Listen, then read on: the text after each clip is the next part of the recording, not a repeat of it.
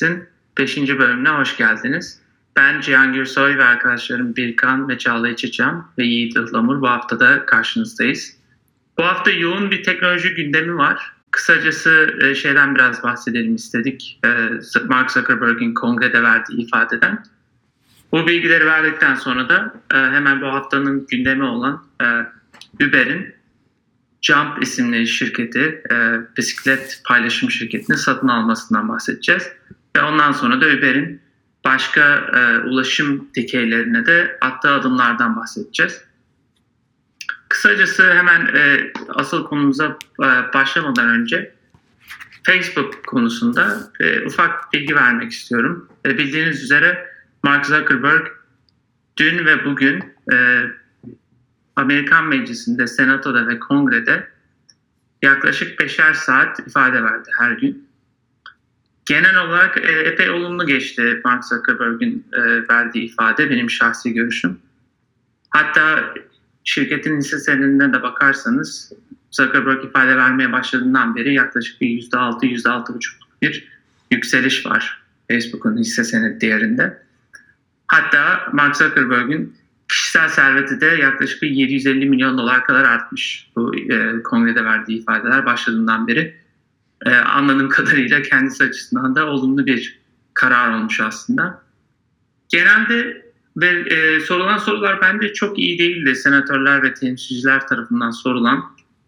Hatta epey e, hazırlık yapılmamış gibi geldi bana açıkçası. Ve Mark Zuckerberg e, epey üst üste kendini aslında ve Facebook'u anlatmak zorunda kaldı. Facebook'un iş modelini, Facebook'un nasıl para kazandığını. Epey bir regülasyondan bahsedildi. Evet, hatta bazı senatörler Facebook'u regüle etmekle e, tehdit ettiler. Ama bunun tam olarak nasıl olacağı da kesin değil. Bildiğimiz üzere Cumhuriyetçilerin ve Demokratların üzerinde anlaşması gereken bir konu. Bunun üstüne e, Facebook'ta e, pazartesi günü bilgisi çalınan e, ya da bilgisi izinleri dışında paylaşılan kullanıcıları e, haberdar etmeye başladı. Facebook web sitesi üzerinden e, bir uygulama kullanarak kişisel bilgilerinizin e, Cambridge Analytica tarafından alınıp alınmadığını kontrol edebiliyorsunuz. E, bu da güzel bir gelişme ve Facebook'ta aynı zamanda e, kendi platform üzerindeki bütün uygulamaları da daha önceden bahsettiğimiz gibi hala inceleme altında tutuyor. E, bu gelişmeleri izlemeye devam edeceğiz 64 bits e, ekibi olarak. Ama görünen o ki bu Facebook açısından olumlu bir şekilde ilerliyor ve bence şu ana kadar e, yapılan e, hasar kontrolü e, güzel gidiyor. Evet, e, o zaman bu haftanın konusuna kısaca bir girmek gerekirse e, birkaç gün önce e, haberlere düştü. E, Amerika'da Uber e, Jump isimli bir elektrikli bisiklet paylaşım e, şirketini satın aldı.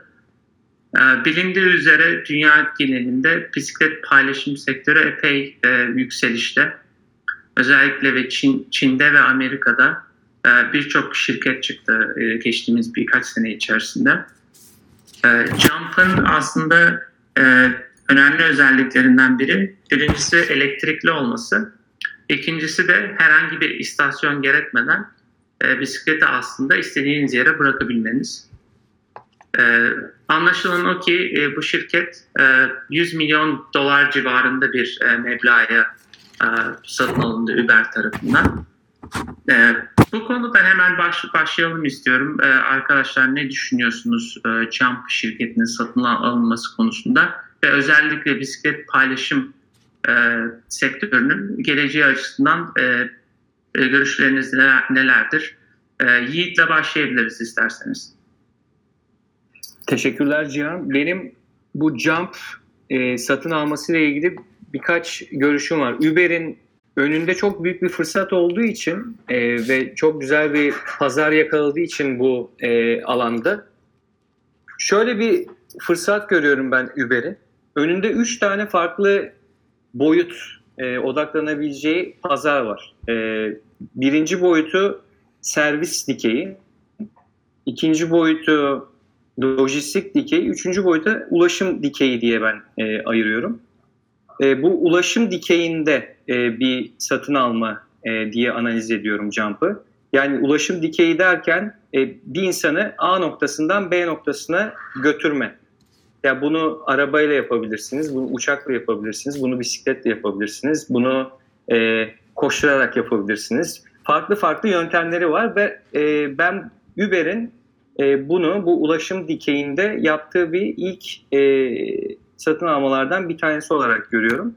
Fakat Uber'in ben bunu e, bir deneyi yani e, bu alanda bir testi e, gibi e, analiz ediyorum. Aslına bakarsak diğer dikeylerde yani servis dikeyinde aslında başladıkları bir servis dikeyiydi. Şoförlük hizmetini e, sağlamaktı. Ve onun ardından yemek getir götür işi Uber Eats'le beraber. E, Türkiye'de de bu yemek sepeti hizmetini sağladığı aslında. Ve oradan da tabii başka hizmet dikeylerine de e, geçebilirler. Çilingir sağlama, elektrikçi sağlama gibi gibi. E, Uber Eats de bence buradaki ilk o dikeydeki testlerini, deneylerini yapıyorlar ve verilerini topluyorlar şu an. Bir ikinci bahsettiğim dikey, e, lojistik dikeyi. Bunu da şöyle tanımlıyorum ben. E, Uber şu an bir insanı A noktasından e, B noktasına götürüyor. E, ve ileride herhangi bir şeyi A noktasından B noktasına götürebilir ve bu da tabii ki e, çok bilinen lojistik sektörünün yıllardır yaptığı herhangi bir şeyi bir yerden bir yere götürebilmek. Uber yine bunu da test ediyor. E, bildiğiniz üzere Uber Rush diye bir hizmeti var. Uber Rush'ta Kobi e, gibi yerlerin e, bir ürününü A noktasından B noktasına götürebileceği bir hizmet. E, şu an Uber'e baktığımda benim bu üç dikeyde de farklı farklı girişimleri var ve bu farklı girişimlerde de Uber aslında bu ulaşım, lojistik sektöründe en büyük olma yolunda ilerliyor e, ve buna yönelik testler yapıyor. E, ve bu üç farklı yatırımın, girişimin e, geri dönüşüne bağlı olarak bence Uber daha da bir tanesine daha da yüklenecek. Ve uzun vadede e, Uber'in bu bir şeyi A noktasından B noktasına götürme konusunda e, yapacağı, yaptığı stratejik e, yatırımlardan, satın almalardan biri bence ileride çok daha fazla bunu e, görmeye devam edeceğiz.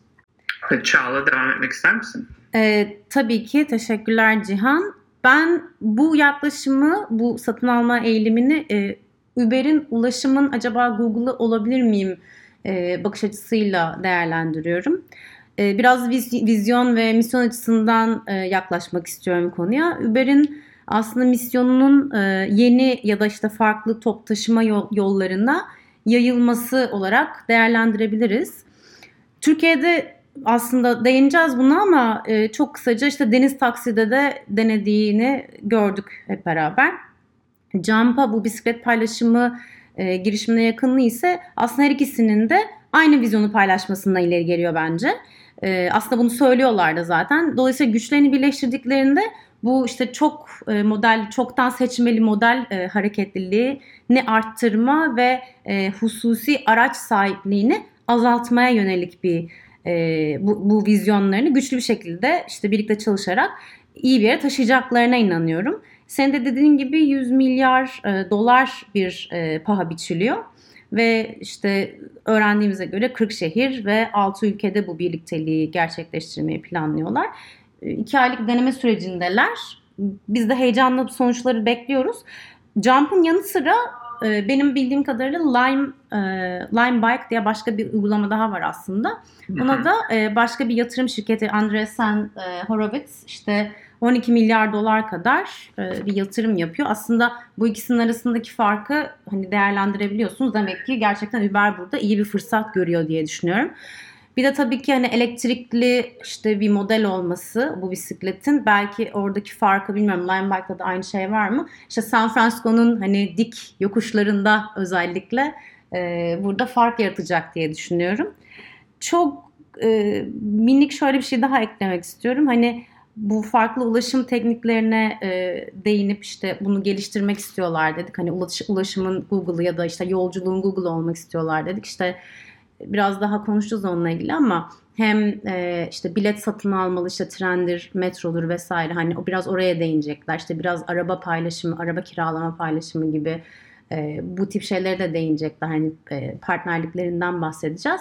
Toparlamak gerekirse lafın kısası Uber bu kadar kapsamlı bir hizmeti 60'tan fazla ülkede ve 400'den fazla şehirde sunmaya hazırlanırken böyle bir hedef koymuşken biz Türkiye olarak yani ülke olarak maalesef bir akbil sistemini tek bir çatı altında toplamayı henüz başaramamış durumdayız.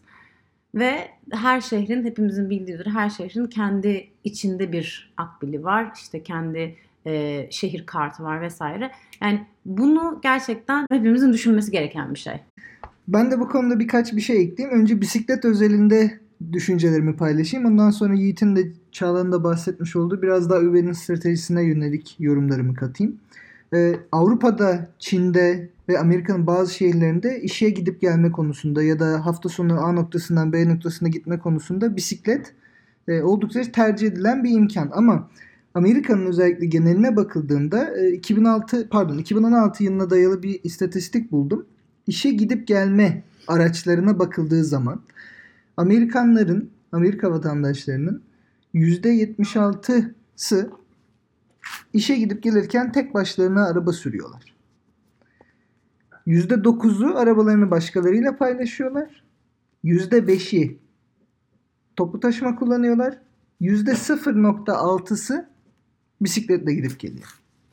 Şimdi Amerika kültürel olarak bisiklet paylaşımı konusunda, bisiklet kullanımı konusunda genele vurulduğu zaman çok ideal bir ülke olmayabilir ama bazı şehirlerden başlatıyorlar bu pilot programı zaten. Özellikle San Francisco olsun, Washington olacak galiba ikinci pilot bölge.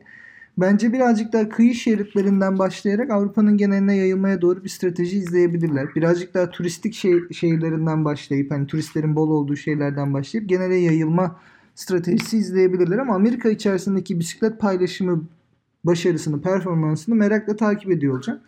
Tahminimce bir an önce Avrupa'ya açılacaklardır. E, bisiklet kullanım oranlarının daha yüksek olduğu Hollanda, İngiltere gibi şehirlere, ülkelere bir an önce açılmaya çalışacaklardır diye tahmin ediyorum.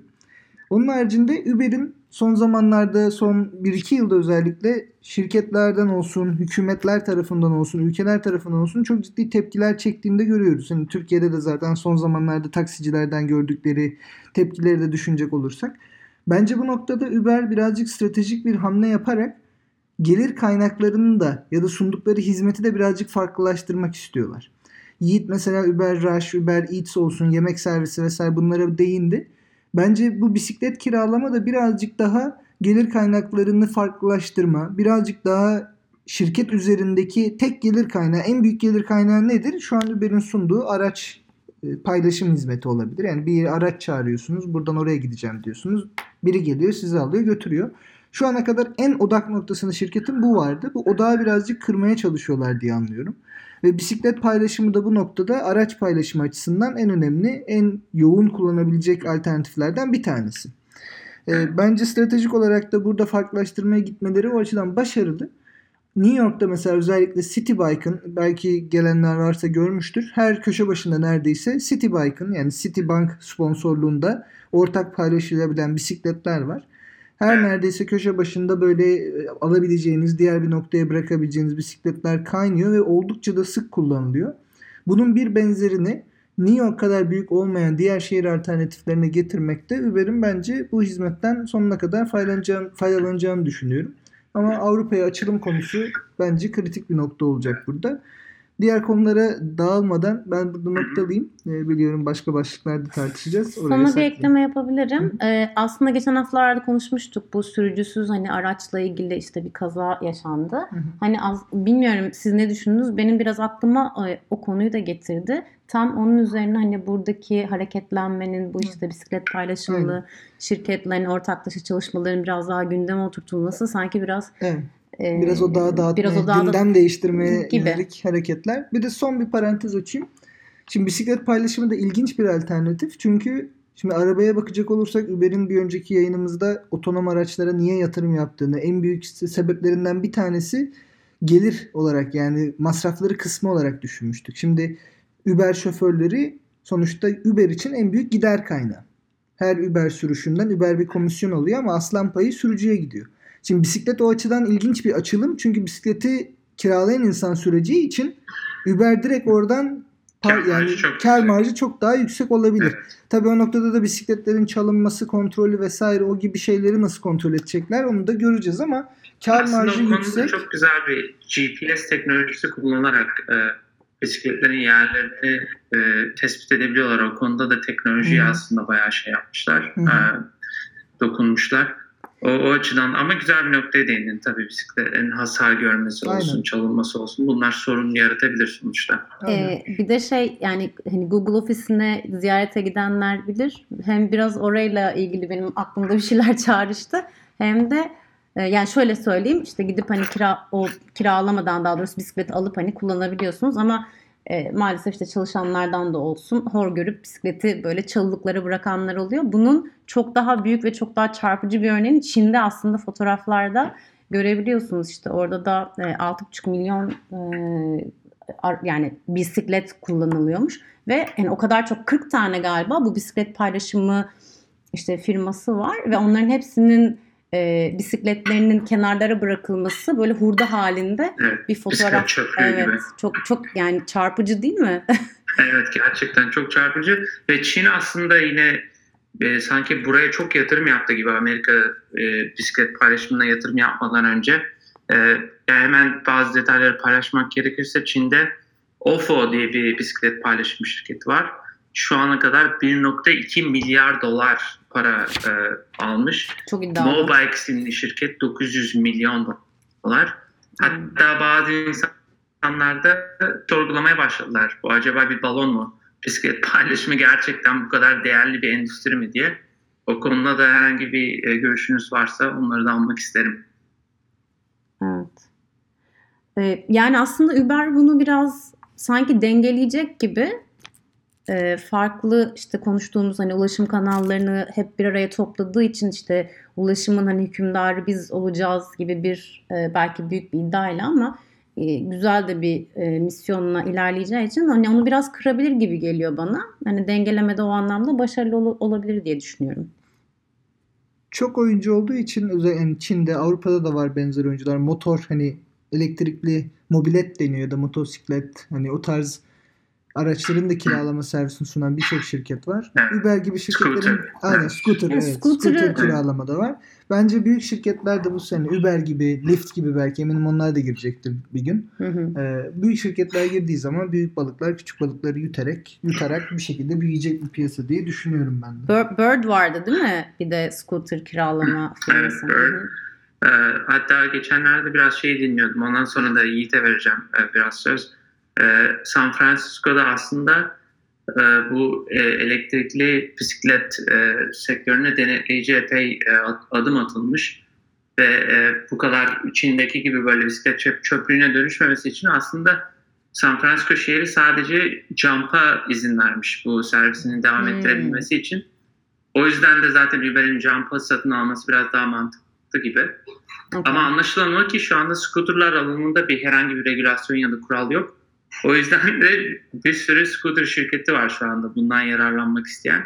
Tabii buna da büyük ihtimalle yakın zamanda düzenleme gelecektir diye düşünüyorum. Yiğit senin eklemek istediğin bir şeyler var mıydı? Eklemek istediğim e, şu var. Bir Jump'ın hani ve bu bisiklet paylaşım servisinin acaba balon mu değil mi yorumuna birkaç ekleyeceğim var. Bir de Çağla'nın daha önce söylediği devrim e, yapılan yani Uber'in yaptığı bir devrim söz konusu var. Onu da altını çizmek isterim e, orada.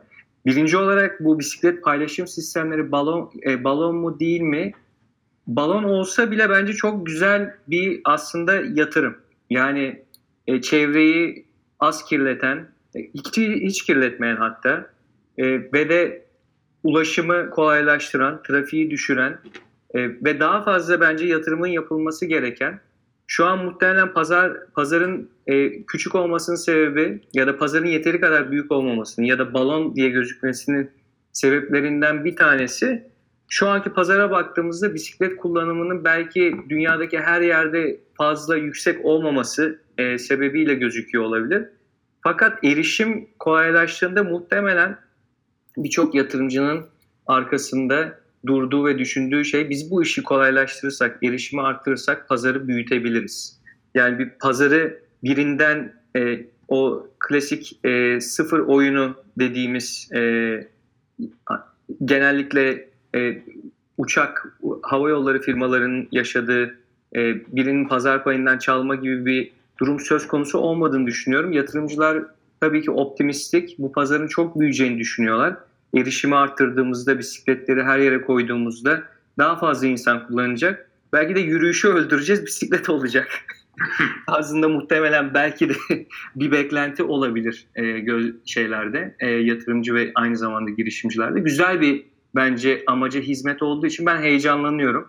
Balonsa balonu daha şişirelim ve e, ülkemize, dünyamıza daha fazla e, havayı kirletmeyen, kolay bir şekilde hareket edebileceğimiz ve trafiği düşüren e, hizmetler sağlayalım. Bu bir tane yorum olacak. Bir Çağla'nın e, bahsettiği e, Uber'in aslında yaptığı önemli bir şey var. Uber bir devrim yaptı.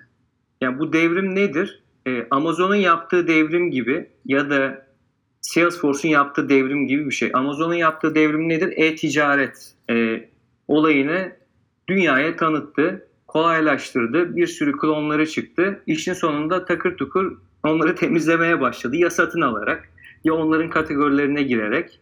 Aynı şekilde bunu Salesforce e, yazılım e, yazılım hizmetleri e, internette, bulutta e, iş yazılımlarını vererek bence orada da çok büyük bir devrim yaptı ve aynı şekilde iş yazılımları alanında o da çok büyüyerek birçok yeri ya satın alarak ya geliştirerek bir türlü e, şey yapıyor, e, domine ediyor.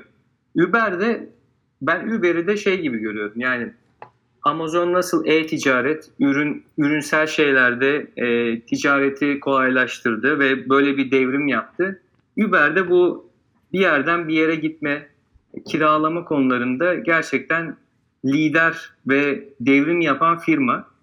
Ve bu sebepten dolayı da ben Uber'in çok daha agresif satın almalar yapacağını, kategorilere çok daha hızlı gireceğini, aynı Amazon gibi e, çok çok agresif bir yapıda olacağını. Çünkü marjlar çok kısık.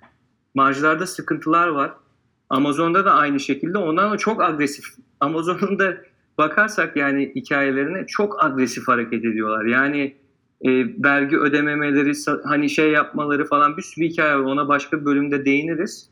E, Uber'in de ben e, bu cam satın almasını birinci hani burada yaptı daha bir sürü satın alma yapacak gibi hissediyor.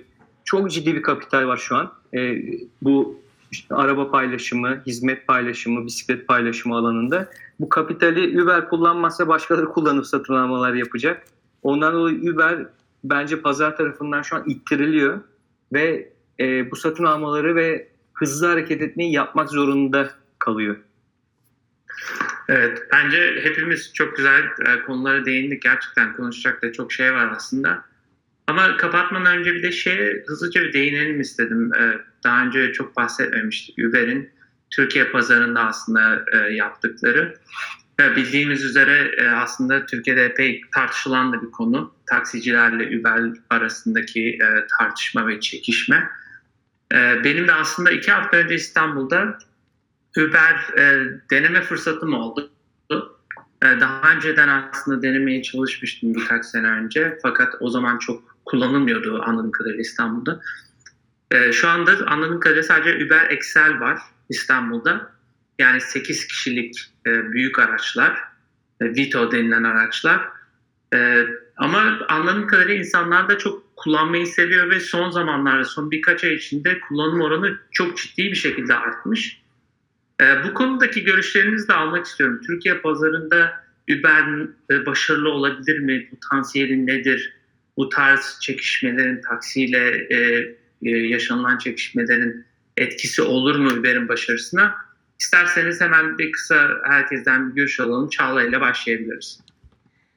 Ee, ben şöyle bir aslında ekleme yapmak istiyorum. Şimdi Uber konuştuğumuz gibi hepimizin altını çizdiği gibi farklı ulaşım kanallarına e, hakim olmaya çalışıyor. Burada e, bunu bu kadar hani globalde başarabilecek bir firma var ama biz mesela hani Türkiye'de hepimizin aklına geliyordur işte Akbil basıyoruz. Ee, en basit hani top taşımada ama Akbil'in işte her her her şehrin kendi Akbil'i var mesela. Hani onu e, bir şekilde düzenleyemedik hani. O yüzden belki Uber'den Türkiye bu anlamda hani faydalanabilir. Hani bu tip şeyleri geliştirme anlamında.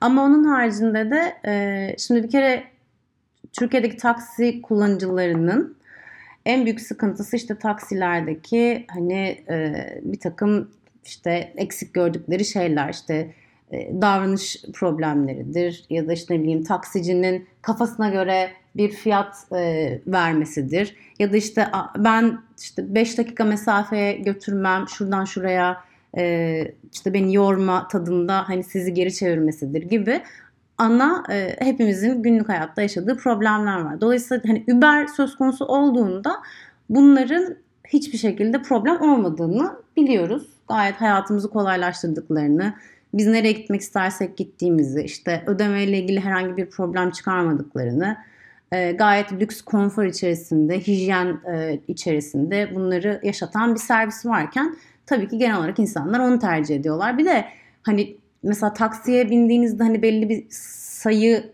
tabii ki kaldırabiliyor. Ama işte Uber'de o Excel dediğin araçlarda neredeyse aile boyu bir e, yolculuk sana konforu sağlıyor.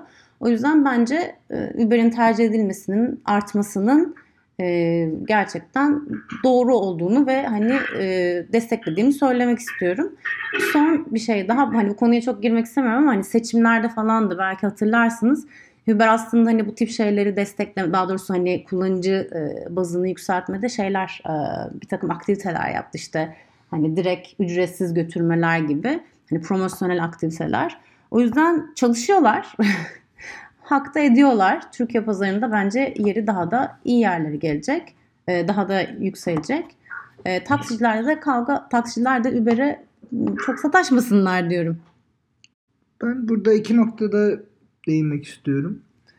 Bir tanesi kullanıcı açısından bakacağım. Ben son kullanıcı olarak kendimi koyduğum zaman Uber'in, Lyft'in, benzeri bütün şirketlerin Türkiye'ye girmesi son kullanıcı olarak bir kere benim hayatımı güzelleştirecek bir şey. Ne kadar çok rekabet olursa rekabetin kaymağını her zaman son kullanıcı yer. Bunun örneklerini her ülkede, her sektörde görüyoruz. O yüzden Uber de girsin. Sadece X-Large var dedin. Uber Pool'u da getirsin. Uber X'i de getirsinler. Ne kadar çok girerlerse o kadar iyi. Bu aynı zamanda taksicilerin de bir, bir noktada şapka önüne koyup düşünmelerine sebebiyet verecektir. Türkiye'de Taksiciler Derneği de var. Bunları denetleyen devlet kurumları da var. Sonuçta her kafasına esen taksi lisansı plakası alamıyor. Bunları denetleyen kuruluşlar da var. Bence birazcık burada biraz aksamalar yaşandığı için zaten şu noktada bunları yaşıyoruz. Yani taksicilerin Uber şoförlerini dövmesi, önünü kesmesi, tekerleklerini patlatması falan. Bunlar aslında olmayacak şeyler, olmaması gereken şeyler. Evet sonuçta taksiciler e, gelirlerini kaybetmekten korkuyorlar vesaire ama e, bu şekilde olmaz o. Yani bir şapka önüne koyup bizim sunduğumuz serviste neler eksik, Anadolu yakasında Sabiha Gökçen'e gitmek isteyen yolcuyu köprü üzerinden Avrupa yakasından gezdirip Sabiha Gökçen'e götürmek vesaire yani bu tip şeylerle aslında, evet. zaten kendi ayağına sıkıyorlar kurşunu farkında olmadan. Zaten kendi kendilerini baltalıyorlar. Bunu da Uber'e birazcık günah keçisi olarak konumlandırıp hak aramaya iddia ediyorlar. Bence en büyük sıkıntı bu. İkincisi de ben buna devlet açısından bakmak istiyorum. E, devlet büyüklerimiz bu konuya bence biraz tepkisiz kalıyorlar. E, Uber'in şoförlerinin böyle dayak yemeleri vesaire ben hiçbir basın açıklaması görmedim açık konuşmak gerekirse.